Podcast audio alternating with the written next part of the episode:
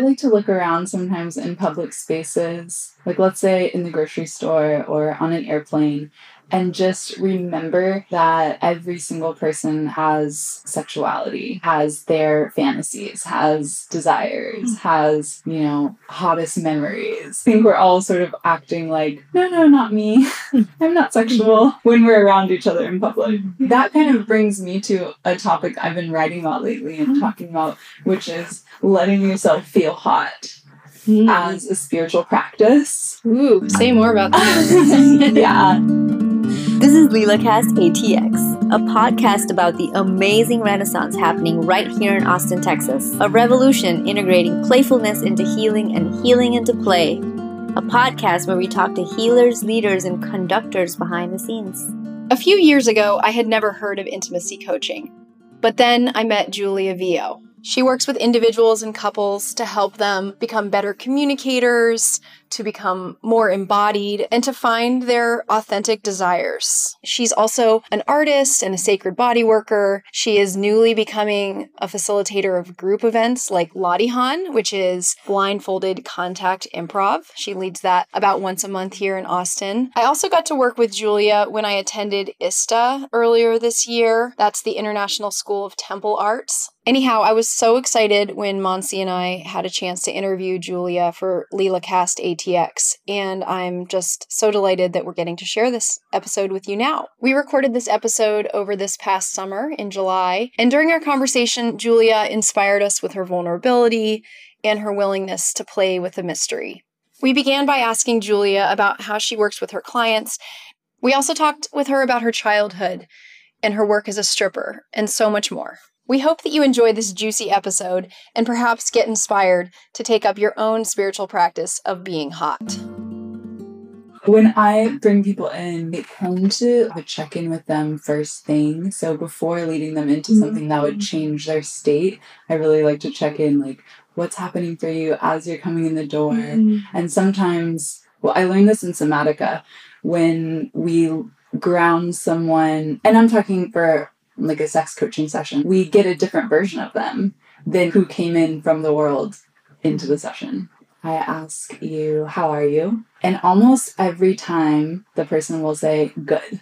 And I go, Great, I'm glad we did that one. Now let's do the deeper, How are you? And then I might have them have a moment and again with their body and their emotions and their thoughts. Usually then some other things bubble up like, I'm nervous, I don't know what we're gonna do today. I have an example, which is I'm working with a guy right now and he's really nervous around women and dating. And I've noticed when he's coming over into the session, he's almost shaking with nervousness and he does it also when he's leaving. And so I'm imagining in my sessions, what is it like to be this person's date? Or what is it like to be this person's lover or partner? And I've been really working with him on slowing down as he's entering and exiting the space and just breathing and calming himself. But I wouldn't have known that without observing him as he's coming in and the state that he's in, just coming to meet me. So, so how are you? I'm feeling really blessed to be here with y'all. There's a smile that comes from feeling really happy about Latihan, which is an event that I hosted last night, and it was just really sweet and beautiful. And ooh, this feels vulnerable to share, but there's also a little bit of a gearing up in me both for this podcast and then also because I'll work later tonight at the strip club, which is one of the facets of my business. I usually work there Saturday nights, and it feels kind of like something I have to fortify my spirit for. So all of that's swirling. Julia, you have so many different facets of your business and yourself. How would you begin to talk about the vast array of I actually like have this vision, you know, sometimes you see goddesses or deities with a bunch of different tools in their hands Mm, and they have a lot of different hands and I Yes. kind of see you with that. Totally, so what are the things that you're holding right now? Mm, Great question. I am a stripper, like I said. That sort of came first. And then I'm also a sex and relationship coach. I have an OnlyFans, which is another facet of my work, a place where I share erotic photos and videos, intimate glimpse into my life. And then I'm newly stepping into group facilitation, holding events like Latihan and hopefully soon Liquid Love as a more regular offering. Tell our listeners a little bit about Latihan. What is Yes. Latihan? Latihan is a blindfolded movement practice that's all about stepping into the unknown and making friends with it. I think as humans, we like to think that we know what's coming next and that we're in control. And the truth is, we have no idea. And when we can embrace the mystery that's unfolding moment by moment, there's a delight that can really emerge rather than a fear and anxiety or a, a trying to know. So in Latihan, we put on blindfolds and let go of sight. And what we're welcoming in is a chance to listen in a different way, to listen to what wants to emerge from within. And it also allows us to track some of the habits or aversions or ways of being that we're doing without even knowing it. So I think it brings a lot of insight into our inner selves. Did you come up with the idea for Latihan? No, it comes from the Subud, Subud, and the Subud is an organization, a religious or spiritual organization from Indonesia. I learned about it from a teacher named Lori Handlers. She learned it at ISTA. And Lori brought Latihan into the forefront in the US. Of all the modalities that you just described and think in parts of your work and who you are, which do you see as healing modalities? Is there an aspect of healing to each of these and what does that look like? The way that I'm doing them, they are all healing modalities. And the one that is oddly a healing modality is stripping. For me, it was it was about my personal healing journey, just stepping into my confidence and into my worthiness in a really difficult place. And now 6 plus years in, I do feel I approach it as a healing modality both for myself but also for the people that I'm interacting with at the club. In our culture, there's very few places where people are allowed to be sexual, especially if you're not plugged into a community like this. I think for most people, the strip club is maybe the only place you can go, especially as a man, Mm. and just be overt as a sexual being. Mhm. And so I like to go to the club with that knowing and knowing that I'm in sacred service. I'm offering people an Mm. experience of sensuality and touch and playfulness and flirting that they may not have access to anywhere else in their lives. Can you tell tell me more about the healing aspect that you personally gain? Yeah, well, I was the most shy person throughout high school and college. I felt really a lot of self-loathing. I felt really disconnected from my, my body and also my sex- sexuality. That went on for many, many years. I watched my friends have connections and sex and boyfriends and kisses and I felt like my life was just this desert and I was never going to be sexy and no one was going to want me and I was going to be like the last virgin on earth. Wow, I'm smiling. That, that just sounds so foreign to me having met you. It's not your vibe now. Wow. Yeah, and so you know, I Mm. graduated college. I had started to do ecstatic dance when I was in high school and throughout college. Ecstatic dance was like first access to my sexuality and sensuality. It was it was the place that I could be a sexual being. And eventually I was back in Austin working in restaurants, barely making enough money, and I felt that the universe guided me to the strip club. And it took me about a year of knowing that I wanted to do that, but being way too scared and also feeling not good enough. I felt like I was already too old because I didn't start until I was 25, and I felt that I was not hot enough. And I just had all these stories about myself. Mm-hmm. So finally taking the step and going in there was a huge act of bravery for me. And I do feel the club formed me in ways I got to learn about myself and I got to learn that I am desirable and I got to have a lot of experiences with a lot of different people that have been such a stepping stone for me. And there's a lot of ways that I feel the club really prepared me to be a sex coach. I also, when I talk about the club, I like to be really careful because I don't recommend it. I never want to be like, yes, the strip club changed my life and you should do it too. And I recommend it for all young women. I don't recommend it. it is a hard place. It really can grind you down. And it ground me down. And somehow, I think because of my community and the other things I was plugged into, I feel like I could build myself back up and claim this work in a way that not everybody gets to.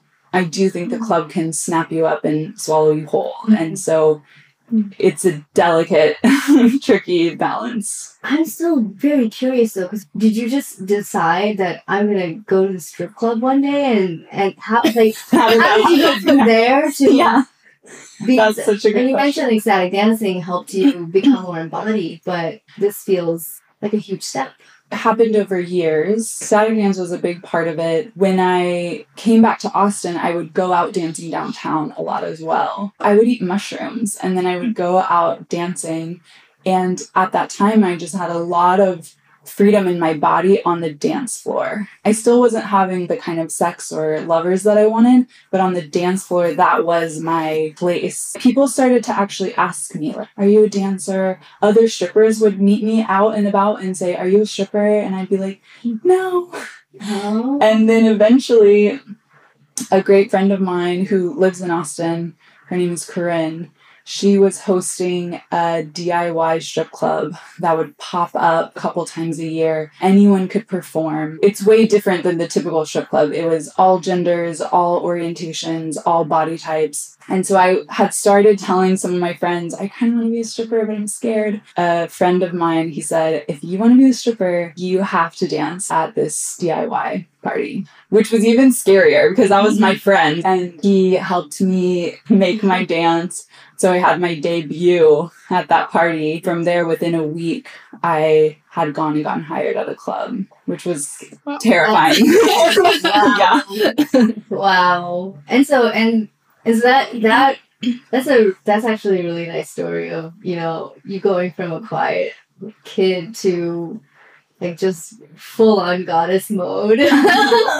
Yes. um, can you tell us a little bit more about your past? Like if you rewind back to your childhood, tell us about home life. Well, I grew up here in Austin. Mm. I lived with both my parents. I had one half sister who's my mom's daughter, not my dad's daughter. And my house was really dysfunctional, but it looked perfect. It was hard for me to even point a finger at what was going on. Looking back, I feel like my dad was really emotionally abusive and we didn't have any skills for communication or repair. So there was a feeling like shit would go down. And then what I learned to do from my mom was we just don't say anything about it. We sweep it under the rug. A couple days go by and it's back to normal, quote unquote. But there was a lot of just tension in the Mhm. house. My house was also very quiet and clean. I never liked having my friends over because yeah, there was kind of a strictness. The main thing that we did together as a family was watch TV. So I think little me really wanted to feel important to mm-hmm. my parents and really wanted to feel like I was special and getting attention. My parents worked a lot and then we would come home and eat dinner in front of the TV. So yeah, I didn't really have an experience of yummy connection. I wasn't witnessing that between my parents. I wasn't really having that with them. And this is weird, but I we had cats. We had multiple cats pretty much my whole childhood, and I feel like the cats were what was keeping us all sane because with the cats we had embodied connection, we had sweetness, we had love, and we would all be sitting in our separate chair, not touching, but we had the cats cuddle us and mm. I feel the cats really mm. taught me a lot about love and touch mm. that I didn't get with the other humans in my house. Will you tell us about your kitty cat now? Oh yeah, I have two cats. They're my loves. One is Luna and one is Sasha, and I'm forever grateful for them. And they actually really remind me of the exquisiteness of Earth. Like I feel getting to be in such close contact with these animals is just endlessly inspiring to me. I think they're so beautiful and getting to touch them and feel them and cuddle them it just feels like one of the biggest honors. Thank you for sharing that. yeah. Yeah. And that mm, that makes sense though, right? You know, like a typical American family that Yeah. with with traumas that you described and then having kind of gone through that and like you know on your journey you become more embodied you found you found this craft which is so amazing Yes. and and it sounds like finding ways to help other people become more embodied through your coaching So, a couple years into stripping as my full time work, I was realizing that there is a limit to the amount of connection that people are available for in the club. And I started to feel myself as a healer coming out more and more, and that not everyone could take that in at the club. So, I basically realized that I loved the realm of sex and relating, but that I wanted to do something deeper. And so a friend of mine visited from California and he told me about Somatica, which is a sex and relationship coaching program based in the Bay Area. And I didn't even look it up. I immediately felt my full body yes and knew that I was going to do the program. So stripping helped me pay to fly out to the Bay Area. I used to go four times a year for this program. And I think because I was dancing while I was doing this training, in some ways I was getting to integrate everything I learned in the training while I was working at the club. But mm-hmm. also, what I've been doing ever since then, I started that training in 2018, is I've been off ramping from the club as I on ramp into my other business. And right now I'm in that overlap period where I'm doing them both. Mm. I do imagine that I beyond a couple more years I won't be working at the club anymore. Somatica really gave me a lot of tools around connecting. I feel it also gave me a new perspective around men. Big part of the way I'm working at the club is because I love men and I have so much compassion for men and men's experience in the realms of sexuality. I feel men get shut down and shamed and blamed and canceled a lot in our culture. And I feel like I'm kind of an angel in some way where I'm like, oh, I love men and like I want men to feel permission around their sexuality. And I'm kind of willing to be on the front lines of some of the blunders or the not knowing and helping to guide men into being better at intimacy so they can have the kind of connection that they desire and that they deserve in my mind. yeah i completely agree and as you're speaking, I feel so much empathy from you. How would you like if you were to give some advice on exploring sexuality? Like they're getting there, you know, they're like kind of wanting to wet their toes, not fully dive in. What would you say mm. to listeners like that?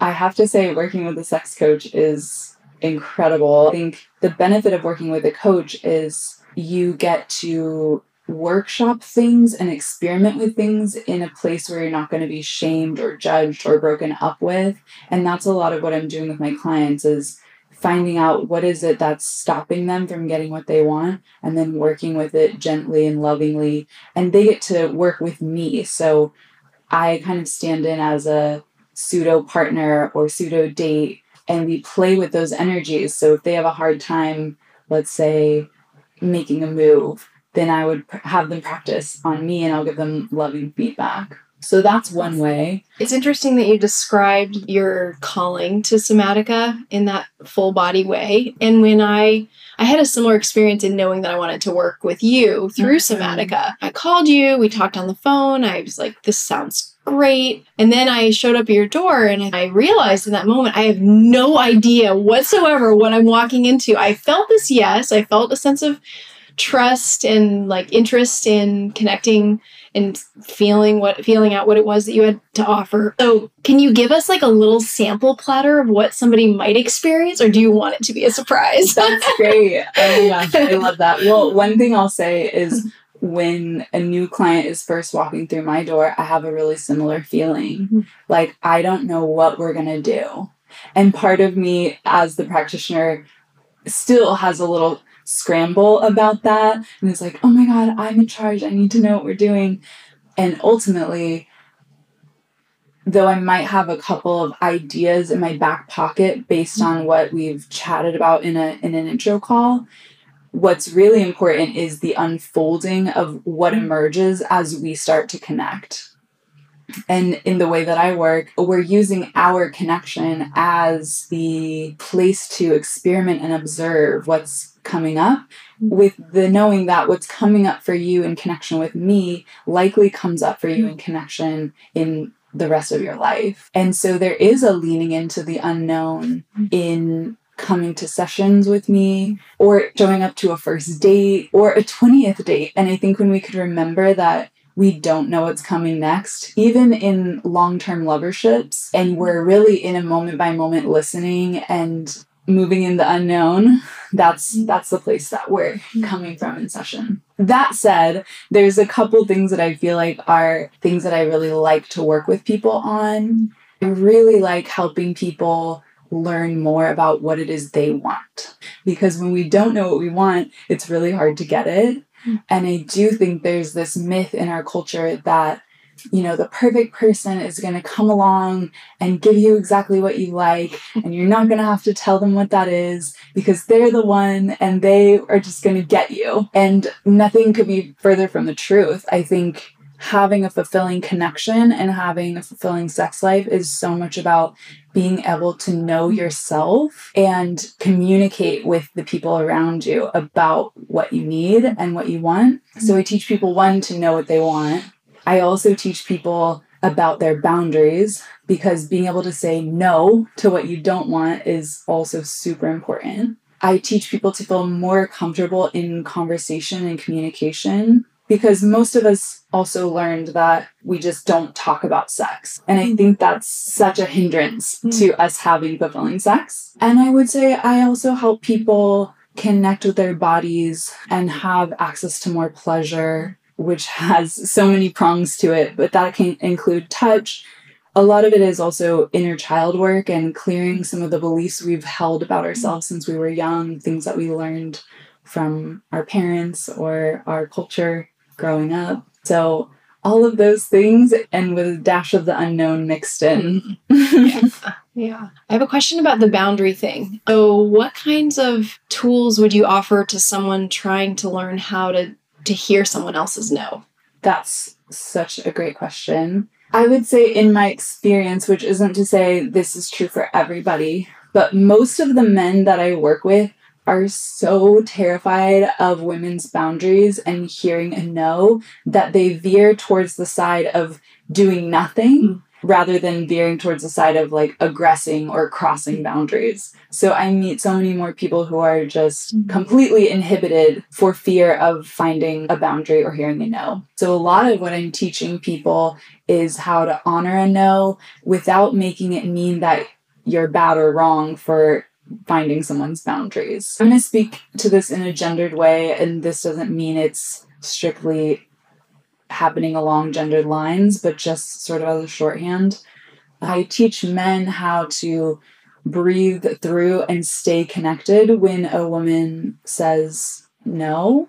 I know for me, a big fear I have when I'm sharing a no is that the person I'm connecting with is going to completely withdraw if I mm. share a boundary. And what I really want is for my boundary to be honored, but to get to stay in connection if it's a yummy thing. There's definitely a time and a place for a no that's like, fuck you, get away from me, I don't want to continue the connection.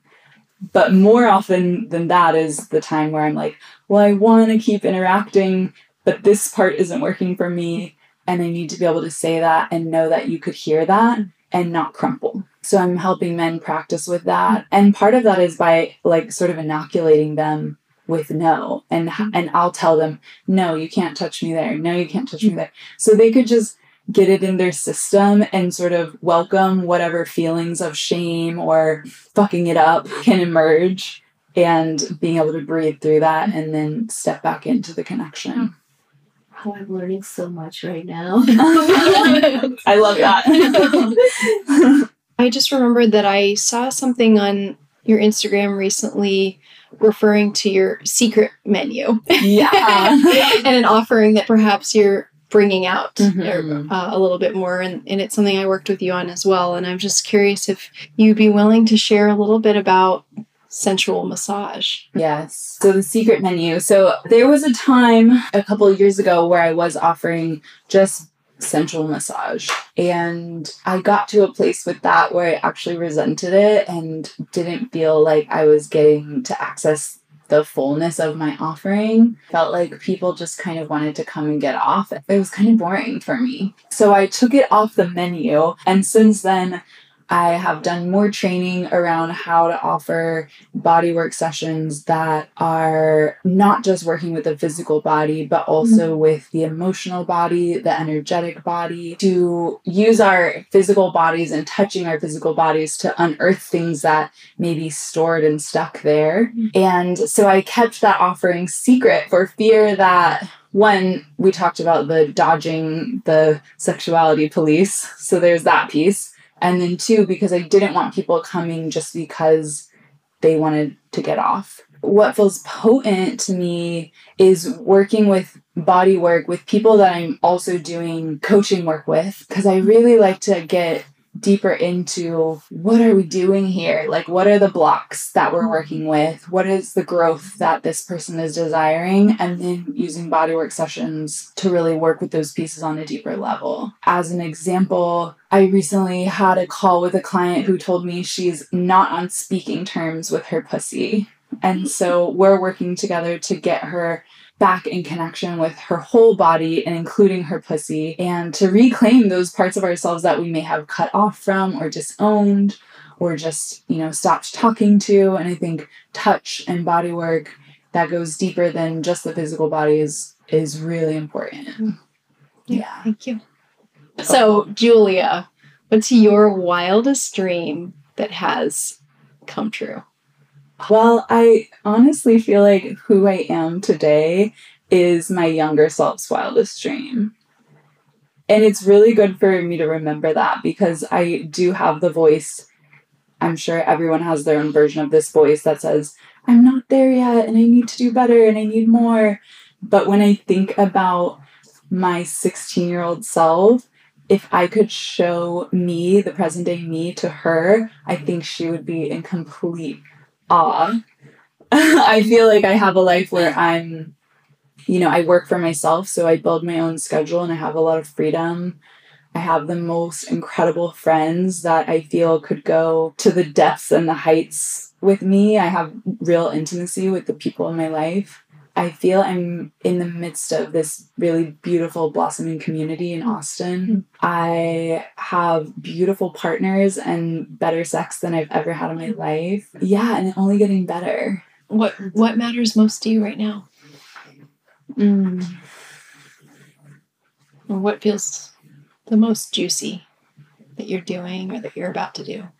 Well, I'm really excited about hosting group events coming up. I'm wanting to do Nadihan, which is kind of a more sensual and sexy version of Latihan. Mm-hmm. And I'm also wanting to do Liquid Love, which is an offering that so far has only happened as a free offering as birthday parties. Mm-hmm. And i feel it's such a potent offering that i want more people to be able to access it. Mm-hmm. And i'm still navigating how do i be someone who holds that kind of space as a paid offering. As a person working in the realm of sexuality, there's still so many blocks and hoops that I feel like I have to jump through, mm-hmm. even just to market my business. For example, I had a business coach recently who was going to help me run some Facebook and Instagram ads just to get more coaching clients. And they got taken down again and again. Even we tried to quote unquote clean them up and so I feel a lot of frustration around marketing myself in a business that has to do with sexuality and then holding group events that have to do with sexuality feel like they come with a lot of weight. Um, and there's a bit of heaviness around how do I do this in a good way? How do I not get caught? Which feels, yeah, shitty yeah. to have to think about, but I feel like that a lot that I'm sort of this ninja who's trying to sprinkle sexuality into the world, but I have to kind of do it in secret or be sly about it. And yeah. there's some like shame that comes along with that. right? Mhm, mhm. It's, I mean, there's still so much that's in the shadows, and that's reflected in our legal structures and how social media is filtered, and Yes. and even just you know all of our psychologies. even if you're really in that world, Yes, exactly. to me, that feels like the sign that sexuality is something that really needs to be healed. Right? Yes, totally. It is. And then because so many people have wounds around it, stepping into a space, it's one thing to step in as a practitioner working with one person, but to step in and hold a group of people in a sexual realm, there's still a part of me making peace with that.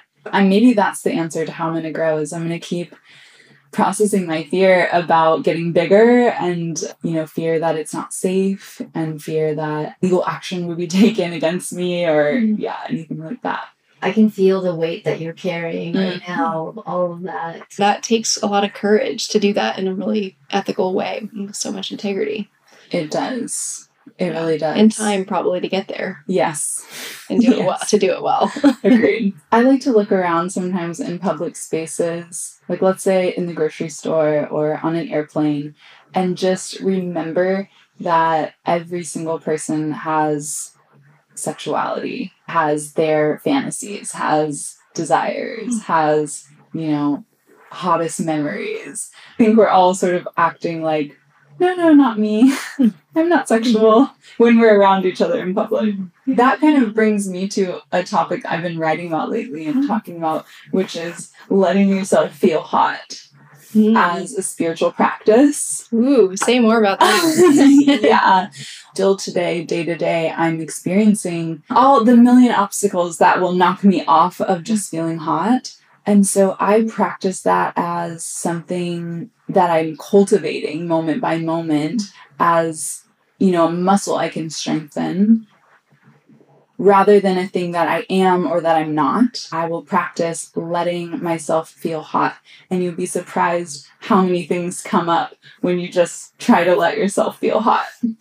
What does feeling hot feel like for you? For me, it feels like I'm connected to my body. It feels like I am loving myself and that I feel worthy of being seen. That I actually am enjoying attention and feeling like I deserve attention. It means feeling more connected to my pussy. And so everything that I'm doing becomes more sensual, even if it's picking veggies from the grocery store. It means having a flirtatiousness with the world. When we let ourselves feel hot, we become a gift to the room. People will gravitate towards you. People love to flirt. So you're flirting with the cashier as you check out from your groceries, and everyone has a better day. I think sometimes we think of hotness as selfish or or vain. To me, when we feel hot, we feel in our power. We feel worthy of having what we want, and we're kind of naturally overflowing with this yumminess that spills onto other people and has them feel yummier too. For me, it's a practice because I think people might look at my Instagram, for example, or see me at the strip club and think, well, that's just a hot woman. And for me, it's like a moment by moment practice to just let myself feel that I am hot. It's not automatic. And I think that's true even for the most beautiful people on earth, that it doesn't mean you feel hot. I ultimately think that we all have the ability to feel hot. We have to lean into that and choose to work on all the things in the way of it. You say a spiritual practice. What do you mean by spiritual in that sense? What does that word add to it for you?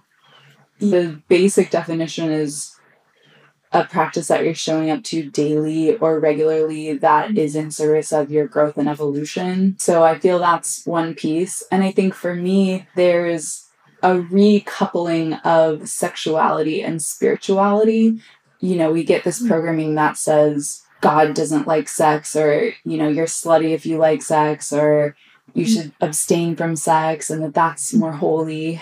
And for me, when I let myself feel hot, I actually feel more connected to spirit and to the everything. I actually feel like the everything wants me to feel hot. So for me, it's a spiritual practice. I feel more connected to the divine when I'm letting myself feel hot rather than less. When you explore your connection to the divine, are there particular embodiments or images or archetypes or deities that you work Mm. with as almost like role models in the imaginal realm for yes, yourself? there are. And mm-hmm. ultimately, I think all the images and, you know, really anything you could look at is an expression of the divine. One is Mary, which is interesting because I'm really not Catholic. and I have a necklace with Mary on it. And sometimes, or in the past, I would say I felt embarrassed to wear it because I didn't want people to think that I was Catholic. And I've had to sort of do some reclamation around Mary or Guadalupe and reclaim her as, for me, a symbol of the divine feminine. And if you look at her, she's actually in the shape of a pussy. So when Yeah. people ask me now, like, are you Catholic? I'm like, no, but I love Mary and she's the divine feminine and she's the shape of a pussy. And I'll show them on my mm-hmm. necklace and The robes. yeah, the Everything. robes, the little head is Yeah. like the clit. Sometimes there's little rays that kind of look Mhm. like mm-hmm. hairs coming to the sides.